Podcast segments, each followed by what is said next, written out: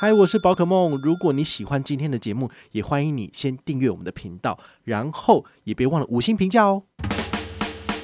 今天的主题是 HSBC 现金回馈预习卡二零二二年的权益公告喽。本团加码，我就加码一千给你。嗨，我是宝可梦，欢迎回到宝可梦卡好。我们今天呢，来跟大家聊一张哈，就是喜欢现金回馈的人一定要注意的卡片，好，就是 HSBC 的现金回馈预习卡。那我们大家应该都知道哈，其实我不是主力在现金回馈的，好，我主力的是他们的另外一个产品哦，叫做旅人卡。好，不过我们大概在两个礼拜前有跟大家介绍过一集 HSBC 的全产品的介绍，其实已经有稍微讲过我是怎么去用这些卡片的策略啦。好，那这一集的话呢，我们是针对这张卡片，就是提出来讲。好，如果你对 HSBC 信用卡有兴趣的，你就可以来收听这集节目。那我们一开始呢，我们先跟大家说一下这张卡片的权益。好，第一个就是它的刷卡呢，这个回馈是万年不变的。好，当初产品推出来就是怎样，就是怎样，到现在已经三四年过都没变哦。就是国内一点二二趴现金回馈，海外二点二二趴现金回馈，这个是没有改变的。那为什么我们的 title 是讲说？海外最高三点二二，国内二点二二，好，那很明显就是他们还是拿了一笔预算来针对新户，好，让他们申请上车就加满一趴，所以呢，国内就是一点二二加一趴就变二点二二，海外就是二点二二再加一趴就变三点二二，好，所以这个数字其实就会变成非常有吸引力的组合。不过呢，因为它是限定新户，像我有旅人卡，我在加办我就旧户。那如果你有汇众卡，你是在加办这张卡片，你也是旧户，所以这是不是就是只见新人笑，不见旧人哭？对，因为大部分的银行呢，他们其实希望把钱花在刀口上，揽到更多的客户，尤其是从其他银行手中抢过来的客户，最好最爽，所以他才会做这种方式做区隔。所以对于一些旧户而言的话呢，看到这张卡片就会觉得很讨厌。为什么？因为就是只限新户啊，那我办了之后一点二二、二点二二，我干嘛办？好，所以呢，这点是大家必须要去啊、呃、了解的部分。好，那因为他们自己有策略的关系，所以呢，我们就挑适合我们的产品来用就好了。好，那没办法。好，因为我也不可能跑去跟他讲说，拜托你救护也给我好不好？当然不可能啊，因为赔钱生意没有人要做嘛。好，这是非常非常显而易见的。那除了这个刷卡回馈之外，它有什么权益呢？它其实在三四年前的时候，产品推出嘛。然后过了一年两年，他就会为这个产品多加一点东西，多加一点东西，好，他才会让这个产品就是引起市场上的关注，才有人去办卡。不然他如果只有这样子，后来被其他卡片超越，谁要办、啊？对不对？像永丰大户就是国内两趴，海外三趴，在二零一九年的时候就已经把它不知道踢到哪边了，对不对？好，这个一来就引起大家的关注，所以他为什么要多一个加码一趴的数字？因为他这样至少可以多个零点二二，会比较好看，人家才会想要办这样子。刚刚讲到说，他有新增一些。优惠小亮点，这是什么意思？就是他当初推出来的时候呢，没有这些东西。但后来实在是怕自己的产品太弱了，哈，这这追加一个亮点叫做现金点数，除了折抵刷卡金之外，你还可以折抵合作平台的线上购物金。比如说，他跟 PC Home 合作，那你的刷卡金等于是你在 PC Home 买东西是不是也可以抵掉？但它变成说，你把你的刷卡金拿去折抵成 PB，那你这直接去 PC Home 用掉也可以。但他这样子做就没有意思啊，因为谁谁都嘛可以这样子，这很无聊嘛，没有什么特别。所以那到时候他上市是推出百分之二十趴的兑换加码，就是你原本如果是有一百块的话呢，你是不是只能够折抵一百元？那他二十趴加码就是一百块可以折抵一百二，好，就是可以多二十趴的这个折扣加码，你就会觉得哎、好像蛮有吸引力的，因为你的这个刷卡回馈金本来就是只有一百，但是拿来折抵 PC Home 的商品却变可以折一百二，哦，那就不错了。好，这是当初推出来的优惠，那现在呢？缩水砍半，只剩一百亿，好，就是多十趴的折扣，但也是不无小补，好，所以当你累积了它的现金回馈，但是你不知道要拿来干嘛的时候，你也许可以考虑拿来就是折抵 PC Home 或者是 Easy Travel 这两个平台上面的购物金，好，去折抵它的商品，好，这是可以的，所以这是它的小小的亮点，好，不过它事实上它还是缩水的，好，所以我们还是要老实跟大家讲，就是以前比较好，现在比较没有那么好。哦，这是没办法，因为他们的那个一包预算是会犹豫的，好像犹豫就是到这个新户首年加码一趴这样子，好，所以其他部分它的权益就会变变比较差。那当然，你刷卡累积的现金点数，除了折抵账上金额、折抵这些购物金之外呢，还可以干嘛？还可以兑换里程，好，它的里程也是让你一比一兑换呐，好，所以你去换算一下那个比例，好像是三十五到四十块一里吧，就有点烂。好，所以我就觉得，哎，好像没有那么那么的优渥。但是它的国外如果是三点二二趴，你下去算的话呢，也许十几元就可以有一里的里程，这就还不错。好，所以这个部分你是必须要自己去计算的。好，我个人是觉得，如果我要的话，我当然是拿趴数最高的卡片来做兑换。那是哪一张卡？那当然就是 HSBC 的汇钻卡。汇钻卡的海外三趴，就是它的，诶，不要说海外，是它的指定二十一大通路都可以有三趴的现金点数。好，那包含就是用 PayPal 做的任何交易也是有三趴。好，那这个部分呢，我再把它拿来兑换航空公司里程，比如说新航好了，就是等于是类似是十六点六元一里。好，所以这个就蛮不错的。那这是提供给大家参考。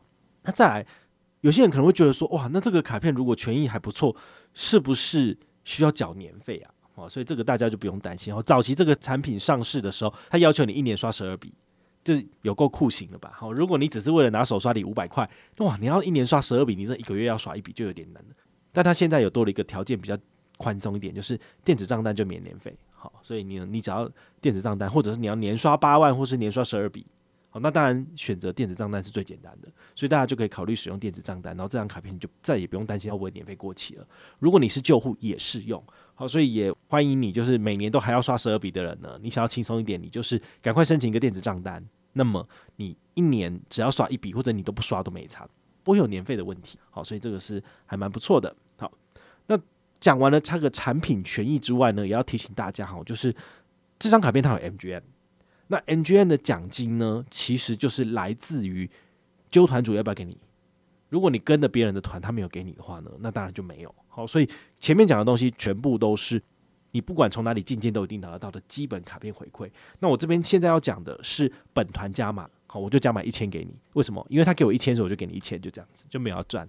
所以呢，这样应该够清楚明了了吧？好，比如说我在网络上有看到有一些布洛克，他们有开始在下广告了。那它的优惠是什么呢？除了刚刚讲的信用卡的基本权益之外，从指定通路上车，哈，就是它的那个办卡连结。官方再多给你小七三百元，好，所以这就是差异了。就是他如果他的 commission 是一千块的话呢，他给你三百，他赚七百，好，所以你懂了吗？他赚一张卡就七百，但我这边的 MGM 呢是一卡一千刷卡金，那我给你一千积点，一千积分，你就可以拿去换一千礼券。所以我是什么？我是白痴。好，所以呢，我我这样我的做法很简单哈，我跟你讲哈，就是我不是要赚你这个钱。我是希望我的成效好，所以银行找我合作，我赚业配的钱，这样懂了吗？好，我的 MGM 积分就是这个样子。那当然也有可能说，诶，我等了半天，然后都没有银行来找我，那我就只好砍半我的 MGM，就变成你一半我一半，那这样也合理吧？对不对？好，比如说这张卡片，他给揪团者一千刷卡金，那最后我给你五百积分，那你五百积分你换五百礼券，那你也是赚到五百。好，所以我们的玩法一直都会是这个样子。那有没有可能在下半年做权益调整？这是有可能的，好，所以目前你要趁现在就是银行给我多少，我就给你多少的时候，你要尽快累积积分，不然下半年我们可能就会缩水的。好，没办法，因为虽然说我是吃素啦，但是呢，也不能够一直永远的这样下去。好，所以这个大家还是要体谅一下。好，所以你就知道了，到底这些呃 KOL 这些布洛克赚什么，他就是赚这个东西。好，你就很明显就听听到了吗？办一张卡就是一千块了，就可以赚一千块。然后他要拿七百，你拿三百，好，我这样讲应该很明显了吧？那我的话呢，是他给我一千，我再给你一千，所以几乎等于是没有赚。那听完了这一集之后呢，也要请你们来做一个简单的思考，好，想一想新户跟旧户的差异，好，到底你觉得在乎吗？如果你是从来没有 HSBC 信用卡的，那你就要去想喽，我要的是汇丰旅人卡，还是我要 HSBC 汇赚卡，还是我要这张现金回馈预习卡？好，因为有些东西是只有限定新户才能有的。那你如果是主力在现金回馈，你是不是应该要以新户先申办这张卡片为主？那你成为旧户之后呢，再来加办汇钻卡，或者是再加办旅人卡，也许是个比较好的选择。好，所以你的办卡步骤，你就要先问你自己，你想要哪一个东西，然后你再来申办。好，这样子。那第二个，你真的有必要要办这张卡片吗？好，我们今天就是听了这一集十分钟之后呢，你就可以去思考，比如说你真的主力是现金回馈，那你本来就是在用，比如说。呃，永丰大户，永丰大户国内两趴，海外三趴，对不对？那这张卡片是新户下去，国内二点二二，海外三点二二，差这个零点二二差多少？好，我简单算给你听。比如说你一年刷一百万好了，那么你刷永丰大户是不是国内两趴就是一百万的两趴，就是一年可以赚两万？那你如果刷这张二点二二趴，是不是就是一年可以赚两万两千二？所以这中间的差异就是差两千二。但是呢，这中间的成本是什么？你把你所有的刷卡消费，通通都转换到另外一张卡片，那你如果有副卡，你还要再加班。那再来就是你的整个呃使用的习惯跟卡片缴费的形式，你通通都要做一个转变。好，所以这个是你自己要去想的这个另外一个你可能会支出的成本。那如果你一年根本刷不到一百万，好，你们全家人了不起刷个五十万，那才差多少？差一千一。那如果你只有刷二十万呢？那才差多少？差几百块钱。好，那你觉得你自己愿意就是为了差这个一百块还两百块，然后再额外的去转换一个系统来使用吗？这是你必须要去思考的。好，所以我没有为了要赚业绩而一直努力跟你推广这张卡片，这对我来说是没有意义的，因为 我没有赚，真的是没有赚。对，除非你不回报，你不回报我就赚一千块。但是我相信大家都很聪明，大家都会回报。所以呢，我当我积分给你的时候，你都把它兑换完毕，那我基本上就是亏损的。好，就是做白工的意思。好，所以这个是你自己要去思考的哦。好。有没有必要办这张卡片？我没有办法跟你讲，你要自己思考。好，啊，有需要再上车。那再来第三个，你还是要去考虑它这个生态圈的整合性好不好？好，之前有讲过了，HSBC 它的 APP 真的是一场灾难，就是很烂。对，我相信如果他们的产品 PM 听到我这集，他应该整个脸都绿了。好，毕竟我们没有合作，所以呢，我当然可以自由的讲它的优点跟它的缺点。好，我都直接跟你讲了。那你如果想要有一个像永丰大户的 APP，那么那么直觉的可以看到你的刷卡金回馈什么时候会进来，然后呢，还可以看你的存款，然后你还可以看你的投资。不好意思，HSBC 根本没有这种东西。好，然后就是非常的阳春，它的 APP 就是你只能够看到你的存款金额，然后你可以转账，然后信用卡部分只会看到总额，看不到细目。对，所以就是这么的阳春的东西，那你真的会想用吗？当然，这样提出来不是在唱衰人家，而是希望它能够向永丰大户看齐，能够做出像这么好的产品。那这样子，这些消费者才会就是雨露均沾嘛。好，你当然是越好的金融产品，大家使用上越顺手是越棒。